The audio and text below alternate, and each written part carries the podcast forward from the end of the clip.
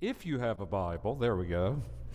Uh, we're in Acts chapter 19 today, and we will be looking at verses 1 through 22 as we retrace the steps of the mission to Ephesus.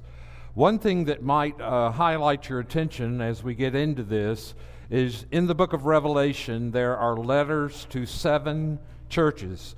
All seven churches are in this region where Paul is doing the ministry here in Ephesus, all in Asia Minor, or what is today known as Turkey. Hear now the word of the Lord. And it happened that while Apollos was at Corinth, Paul passed through the inland country and came to Ephesus. And he said to them, Did you receive the Holy Spirit when you believed? And they said, No, we We've not even heard that there's a Holy Spirit. And he said, Into what then were you baptized? They said, Into John's baptism. And Paul said, John baptized with the baptism of repentance, telling the people to believe in the one who was to come after him, that is Jesus. On hearing this, they were baptized in the name of the Lord Jesus. And when Paul had laid his hands on them, the Holy Spirit came on them, and they began speaking in tongues and prophesying. There were about twelve men in all. And he entered the synagogue, and for three months spoke boldly, reasoning and persuading them about the kingdom of God. But when some became stubborn and continued in unbelief, speaking evil of the way before the congregation, he withdrew from them and took the disciples with him, reasoning daily in the hall of Tyrannus. This continued for two years, so that all the residents of Asia heard the word of the Lord, both Jews and Greeks. And while God was and God was doing extraordinary miracles by the hands of Paul, so that even handkerchiefs or aprons that had touched his skin were carried away to the sick, and their diseases left them, and the evil spirits came out of them. Then some of the itinerant Jewish exorcists undertook to invoke the name of the Lord Jesus over those who had evil spirits, saying, I adjure you by the Jesus whom Paul proclaims. Seven sons of a Jewish high priest named Sceva were doing this. But the evil spirit answered them, Jesus I know, and Paul I recognize, but who are you? And the man in whom was the evil spirit leaped on them, mastered all of them, and overpowered them, so that they fled out of their house naked and wounded. And in uh, this became known to all the residents of Ephesus, both Jews and Greeks, and fear fell upon them all. And the name of the Lord Jesus was extolled. Also, many of those who were now believers came confessing and divulging their practices. And a number of those who had practiced magic arts brought their books together and burned them in the sight of all. And they counted the value of them and found it came to 50,000 pieces of silver. In a minute, I'll translate for you. It was quite a sum of money. So the word of the Lord continued to increase and prevail mightily.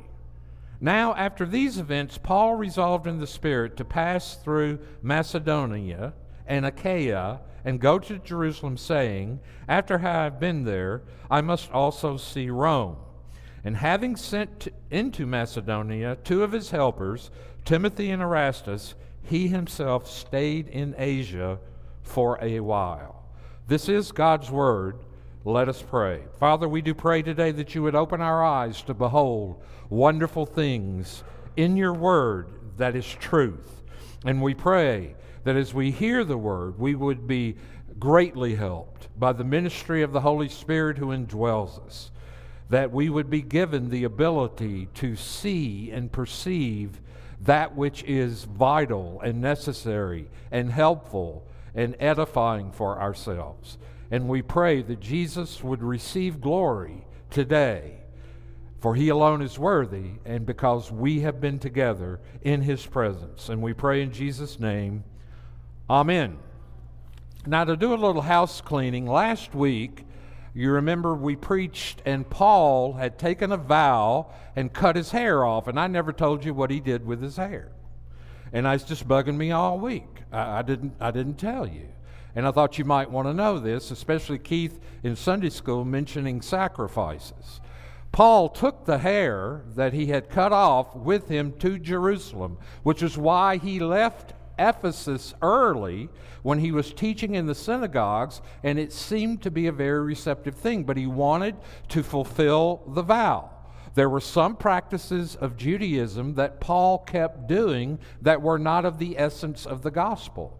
But as a thanksgiving offering for God protecting him in Corinth, he traveled and as you know, he went up to Jerusalem and then uh, back down to Syrian Antioch. But when he went to Jerusalem, more than likely, he took the hair he had cut off and presented it, burned it on the altar as a sacrifice, also offering uh, as a thanksgiving offering the hair as an expression of gratitude for what the Lord had done for him. But now we're back in Ephesus. And Paul is back in Ephesus. And this is one of the most exciting uh, chapters, uh, the whole series on Exodus in all of the Bible, because we all love the book of Ephesians and we all should. But this mission to Ephes- uh, Ephesus was amazing. It was the principal city and the capital of Asia Minor. Ephesus' strategic position made her the treasure house, house of Asia and the mother of materialism and ambition. Ephesus was the site of the temple of Artemis or Diana. And all I will tell you about Artemis or Diana was she was a multi breasted goddess who was worshiped in Ephesus in quite a temple. Uh, the temple was one of the seven wonders of the world. Now, the multiple breasts for the goddess uh, was indication that she was a fertility god. In other words, if you wanted life to go well for you, you wanted your crops to go, or your business to prosper, or things to go better in your life, or healing, or whatever, you would go to the temple and offer the sacrifices. She, uh, uh, Ephesus was the uh, temple of Artemis or Diana. Um, 127 marble pillars rose 60 feet to support the gorgeous ceiling, many of them inlaid with gold and rare gems.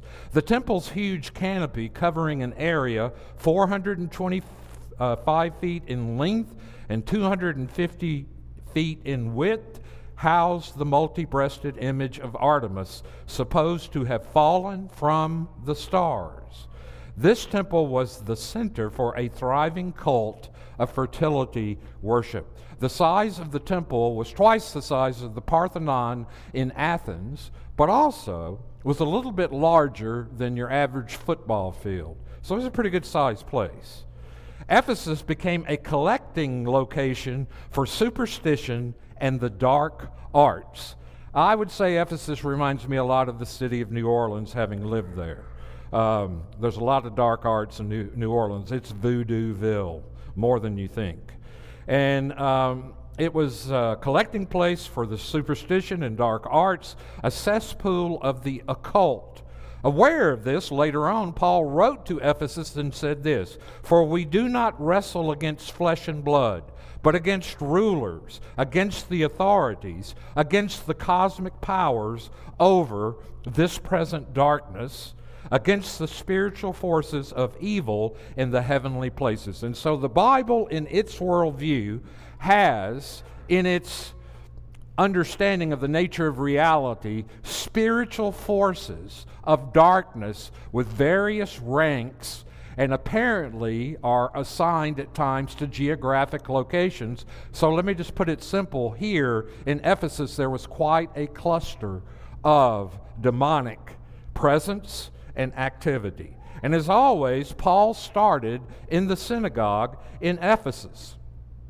And um, he began uh, speaking there, and he had one of his longest hearings, three months. And his message was reasoning or literally dialoguing and exchanging question and answer, give and take. Some were persuaded by Paul's reasoning, some were not. When persecution set in, Paul and his followers made arrangements to continue the dialogue in a rented hall, which I'll talk about more so in, the, in a moment. But um, when Paul arrives back in Ephesus, um, the from, uh, he runs into some disciples of John the Baptist who had sort of partial or faulty knowledge and they had a, an adequate experience of the reality of the gospel. They only knew John's baptism, and they had not received the Holy Spirit, according to verses 2 and 3. It's very clear that that was going on. Um, at this time, Apollos was back in Corinth preaching and watering the seeds Paul had planted, but Paul runs into a group who identified themselves as belonging to sort of a residual uh, pocket of Old Testament believers. Uh, anticipatory faith that had somehow been bypassed by the news of Jesus' redemptive work. They responded, We have not even heard that there is a Holy Spirit. And so Paul runs into these people who insisted, uh, and throughout church history, this has been a, a, a, passage in which there's been a lot of controversy. As a matter of fact, uh, these passages that we're looking at today provide the basis for the support of a two stage experience of Christ that many Pentecostals and charismatic friends hold. For example, they believe you can receive Christ and be converted but later on, in a second stage of experience, then you receive the Holy Spirit and you become spirit filled. For example, when I was in high school, there was a, a classmate of mine who played football with me, and uh, to say that he was uh, mentally limited would be correct. Um, he, he was a bull in a china shop. This guy would just duck his head and ram whatever. And so um, I can remember him in football games. It, it, you just had to point him in the right direction because he didn't know what a play was. But if the other people had on a different uniform and you told him to hit him, he would hit him and he would knock them into next week. So, lo and behold, after I became a Christian and I was pastoring a church near my hometown, he came to one of the services and I saw him in the back. And so uh, I waved at him, he waved at me. And so at the end of the service, he came up to me and he said, uh, I hear you've become a Christian. And I said, Well, yeah, uh, the Lord saved me and I'm grateful for his work in my life. And he says, Are you spirit filled?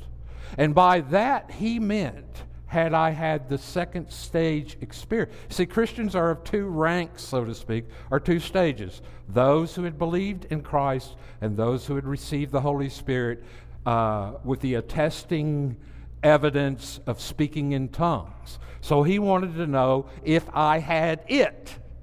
And I tried to explain to him the Holy Spirit is a person, not an it but he meant the power of the Holy Spirit. And then he told me this story that about a week ago he'd been at his church and they were worshiping and things got exciting and he said he was slain by the Spirit and he got up and started dancing in the Spirit and then he ran out the back of the church and forgot to open the doors and just like he did on the football field, he rammed his way through the back doors. And he had this lump on his head when I was talking to him, and I said, Is that where that happened? And he said, Yeah. He said, That's the mark of the Spirit. And I said, Okay. And then he said, he said, But you know what? You know how I know it was the Holy Spirit leading me to do that? And I said, No, tell me. And he said, Well, it, it didn't hurt. There was no pain. And I thought, Boy, I need to talk to this guy. I really need to. I never saw him again after that. I don't know where he went. Uh, the Spirit may have swept him up somewhere else. But it was a fascinating discussion. But what do we make of it? Well, let's talk about it. Uh, there have been those who have insisted that these 12 men here in Ephesus were real Christians, that is, born again, But they had not received the Holy Spirit's power with the accompanying sign of speaking in tongues. Many Pentecostal churches and charismatic have pointed to this as a norm for Christians who are first born again and later receive the Holy Spirit. But that is a very dubious reading of this passage. These men evidently called themselves disciples of Christ, but most scholars and commentators, including many charismatic ones, such as Michael Green, acknowledge that these 12 are clearly not Christians. How do we know that? Are they Christians? Well, first, Paul asks if they have evidence of the Holy Spirit in their lives. They respond that they didn't even know there was a Holy Spirit. That shows that these men did not hear the gospel from anyone who went out from Christ's church. No one would preach the gospel without talking about, as Peter did on the day of Pentecost, the spiritual new birth that attended the preaching of the gospel. This ignorance of the Holy Spirit uh, both intellectual and personal, is not characteristic of a person who's been regenerate or born again who needs spiritual power.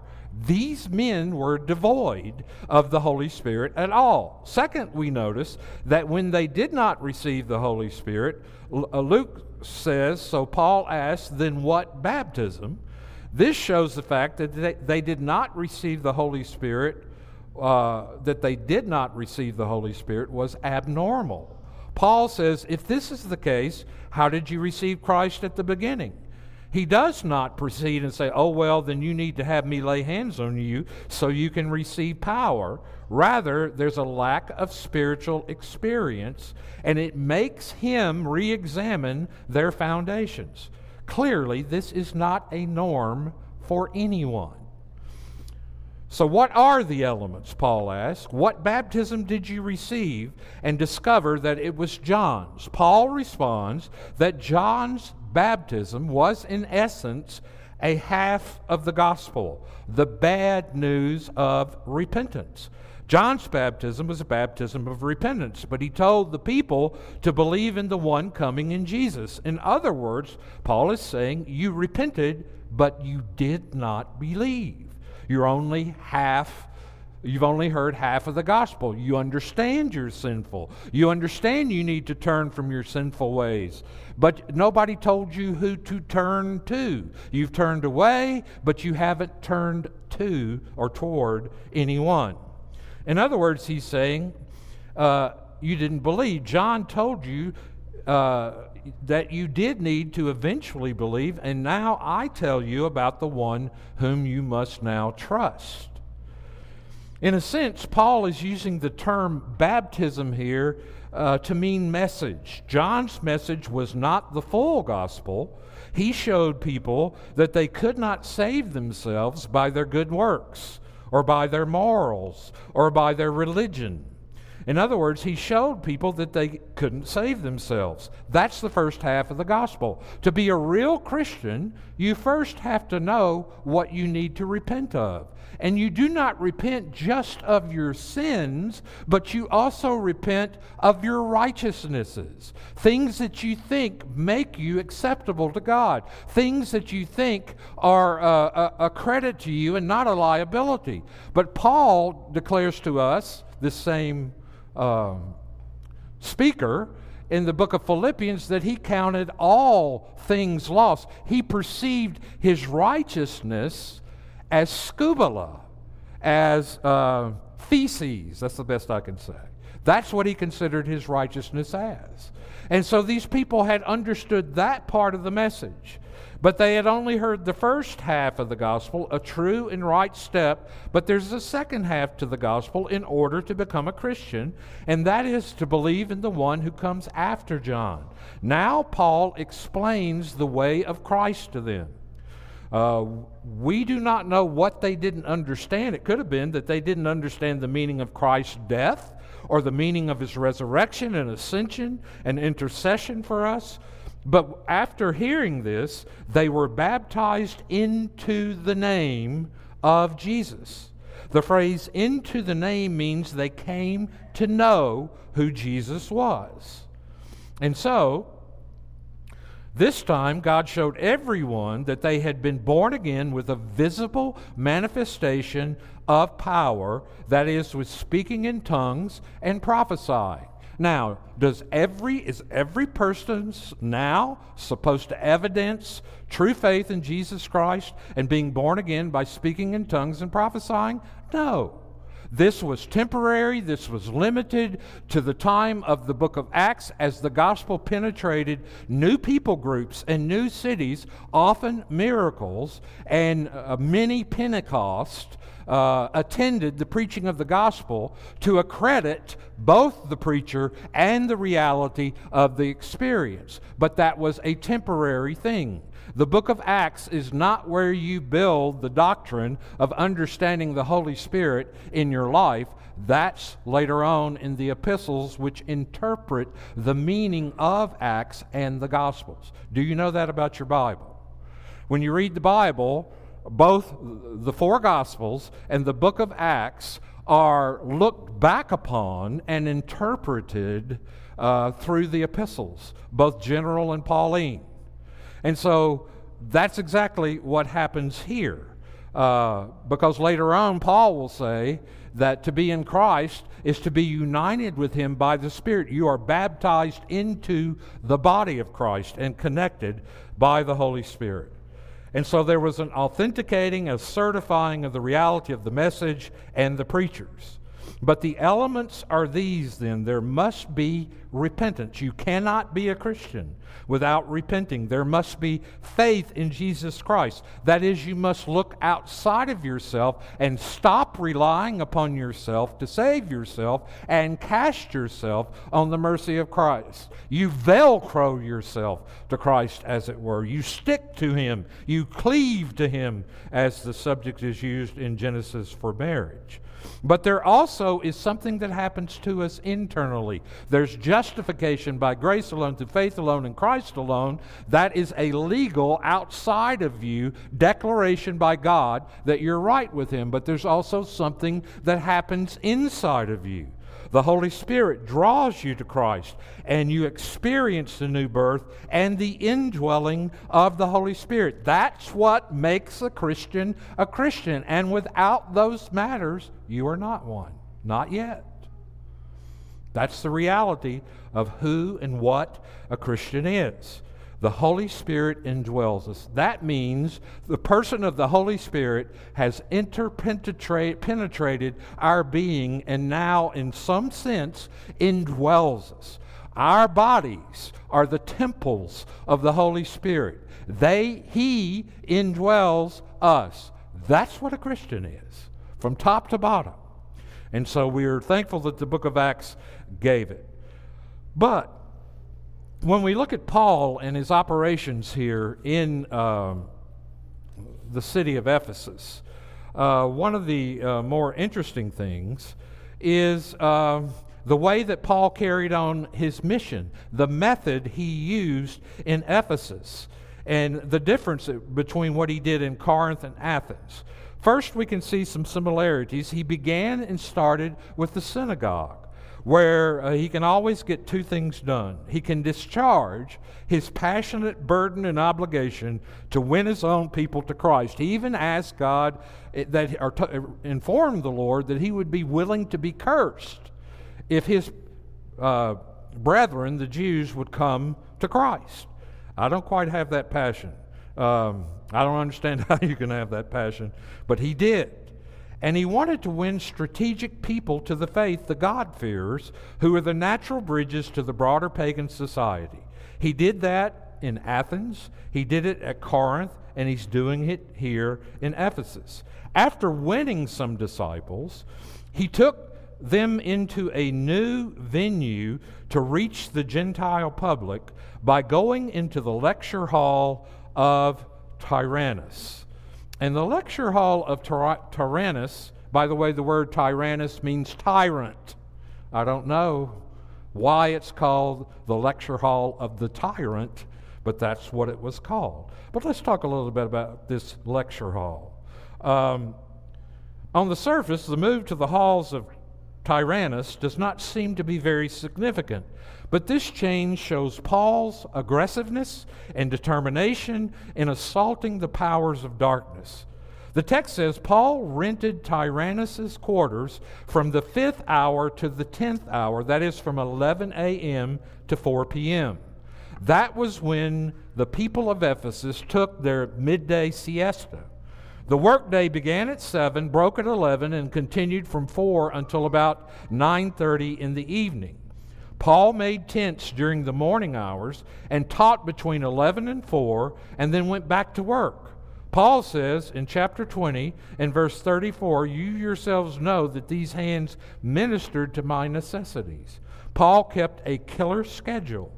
Religion was the big business in Ephesus, and Paul was determined to keep himself free from any suspicion by, receive, by receiving no money at all for what he did. He paid his own way, and he taught five hours a day, six days a week, 52 weeks a year for two years, 3,120 hours of lecture.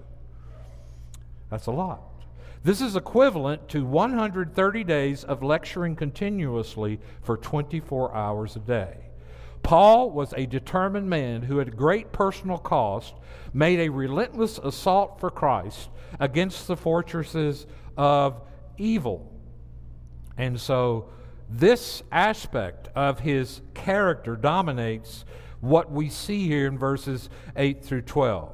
But he goes to the lecture hall and uh, he did something similar in uh, Athens. He went to the marketplace, and in our uh, Corinth, he went to the home of Titius Justus. But his teaching, no matter where he went, usually uh, ended up in an uproar and rioting determined. But there are some dissimilarities in Paul's method, and I want to talk about that for a moment. The lecture hall ministry was a first for Paul. Though it was something like the marketplace ministry in Athens, this was a public meeting, a place, a school. Unlike home meetings in Corinth, this was more of an academic setting. It was important to see that this was not preaching, but rather he held discussions daily. The translation seeking to get across the Greek word dialegomenos, to dialogue, and it's very daring because it allows the non believing listener to partially set the agenda, to raise questions, to respond. It's not like a sermon, it's not a gospel presentation, it is a determined give and take. And it's also not like friendship evangelism, since it was done with all comers. And uh, it's not like the informal dialogues on the street, since listeners can return week after week it's most likely like a class. So, this dialogue evangelism in public places with all comers is different than the preaching evangelism in the synagogues. This was biblically literate people and consisted of long biblical sermons. The contact evangelism in the marketplace, this was essentially street evangelism with strangers and probably consisted of a short presentation of the gospel followed by give and take dialogue. Then there was friendship evangelism in homes. This was with friends and relatives and consisted of informal conversations. And then there was apologetic evangelism in the Areopagus on Mars Hill. Hill. This is with the cultural elites and consists of a well reasoned apologetic or defense of the gospel, using authorities and sources that are well respected. And so we see a great variety of types and styles of evangelism occurring in the book of Acts. And that gives validity to the various ways we do evangelism and how we need to grow in our doing of evangelism in Las Vegas, Nevada.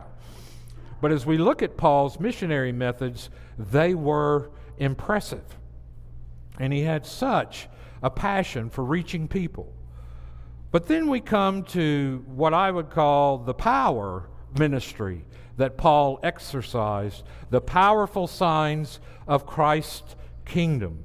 We have seen the persuasive word of Christ's kingdom as he taught in the synagogue for three months, as he preached the way he once persecuted as he had gone to uh, Tyrannus Hall to lecture in the afternoon. Um, obviously, had enough people there to keep it up. So, Ephesus was a pagan center uh, dominated not only by the idolatry that took place at the temple of Artemis, but also by flourishing magical and spiritist trades that claim to be able to control unseen powers. To gain the Ephesians' attention, the Lord kindly condescended to show his power at work in Paul in very tangible ways, pushing back the oppressive dominion of Satan. Power is the theme of this section. In Greek, power, the ESV calls it miracles, opens up verse 11, which literally reads powers beyond the usual God was doing through Paul's hands. Likewise, grew in power is the final word of the summary that closes verse 20. God made use even of the sweaty headbands and work aprons that Paul used as he worked uh, again in Priscilla and Aquila's leather shop, uh, the means by which his healing power flowed to people afflicted by illness and or d- demonic possession. As Israel's suffers had reached out to the tassels on Jesus' robe and sought healing in Peter's shadow, so now people grabbed any cloth that had touched Paul's skin and rushed it into their suffering loved ones. AIDS and other epidemics make it natural to view disease as a contagious aggressor and good health as a fragile oasis in a wasteland of suffering. In Jesus and his apostles, however, health and wholeness provided contagious and the miseries that plague human life were forced to retreat. Although God accommodates his self disclosure to our limited and somewhat confused capacities, he will not let us make the mistake that his sovereign power for a force is subject to our manipulation. A no- notorious failed attempt to use Jesus' name as a magic talisman convinced everyone who heard of it that the Jesus whom Paul preached was no mere wonder worker, but the Lord to be revered. And so Paul begins this assault, as it were, on the dark castle, the kingdom of darkness. And miracles occurred that were astounding.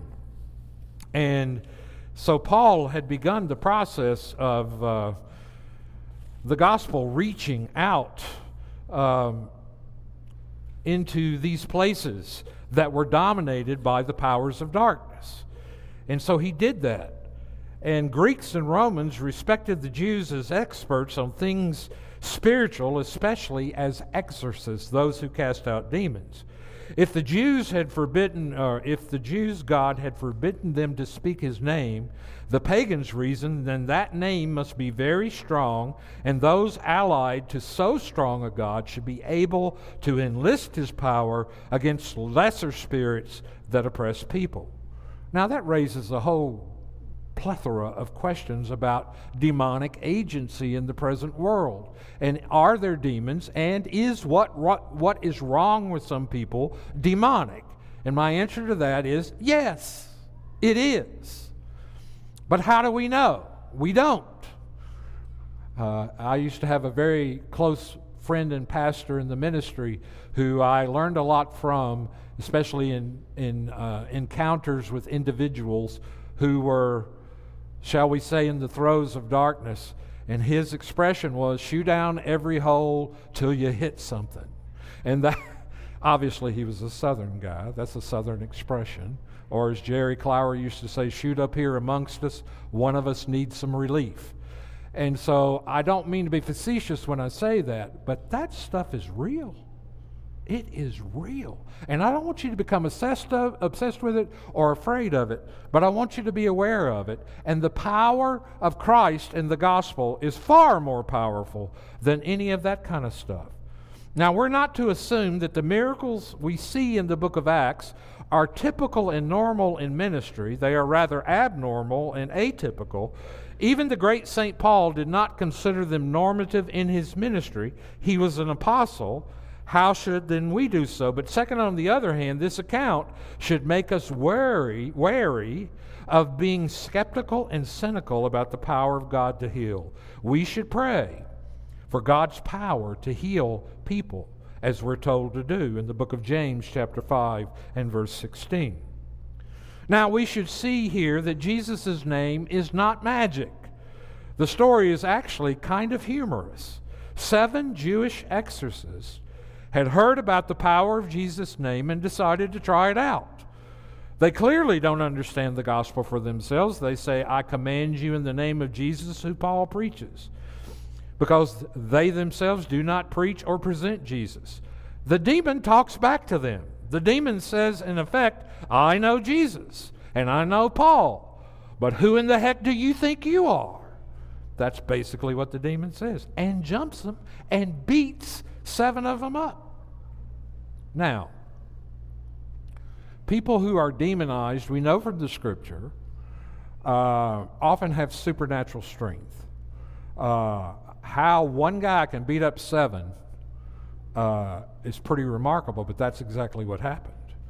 And uh, so the point is, there's nothing mechanically or automatically powerful about the sound of Jesus when the breath passes through the voice box in a particular way, contrary to some TV evangelists.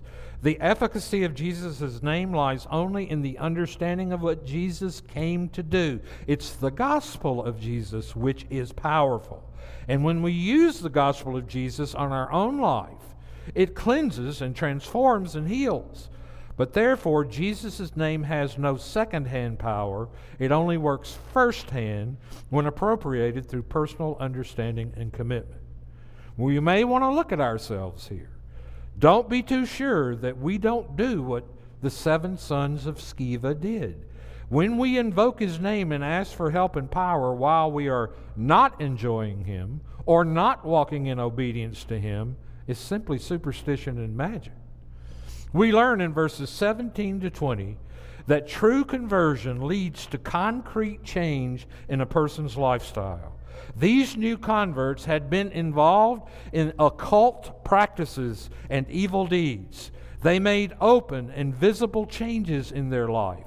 Those who renounced sorcery and burned their magic books did so at a great financial loss. Had they sold their manuscripts to keep their value, the books would have led others to stumble and thus be entangled. By the way, if you got a Christian book, it's got heresy in it, don't sell it. Okay? I see people doing that all the time, put it on a book table, you know. Uh, well, the Jehovah's Witness gave it to me at my door. I'm going to put it where somebody. No, burn it. Get rid of it. You don't want that laying around. I mean, I'm not big on burning books, but those, burn them burn them.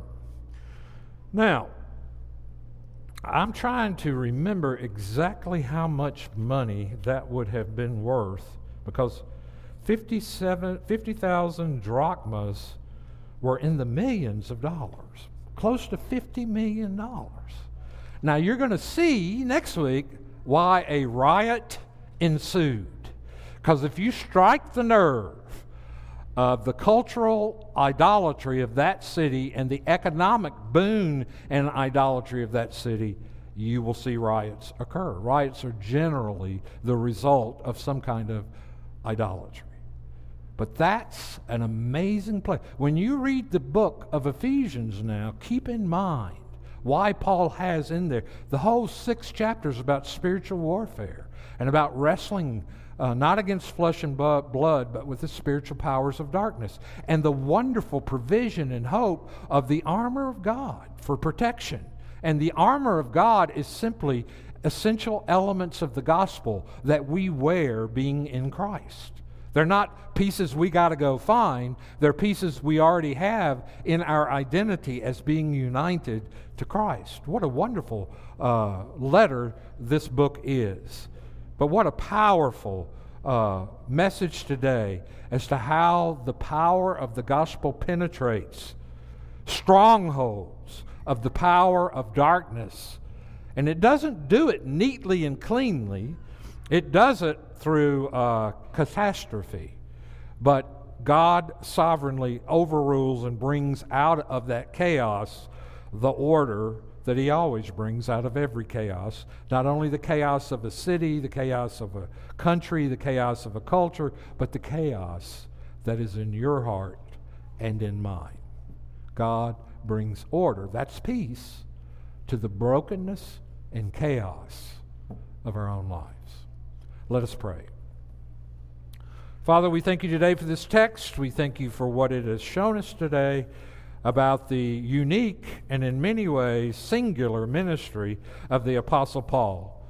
We know that a lot of what he did there is normative for the church. Some is unusual and strategic as the gospel was penetrating new cultures, cultures in bondage to demonic powers, and therefore extreme miracles occurred. We know that you are able to do anything by the mere exercise of your will. You cannot contradict yourself, but you can accomplish whatever your heart desires. And we pray that you would speak to us today. And we pray that people today, because they've heard this message, will come to Christ. People today, because they've heard this message, realize that maybe some of the practices of their life are in a gray area or in a danger zone because they're flirting with the occult. We pray that you would work repentance in us. Now, Father, as we continue to worship you, we pray you will bless us in Jesus' name, amen.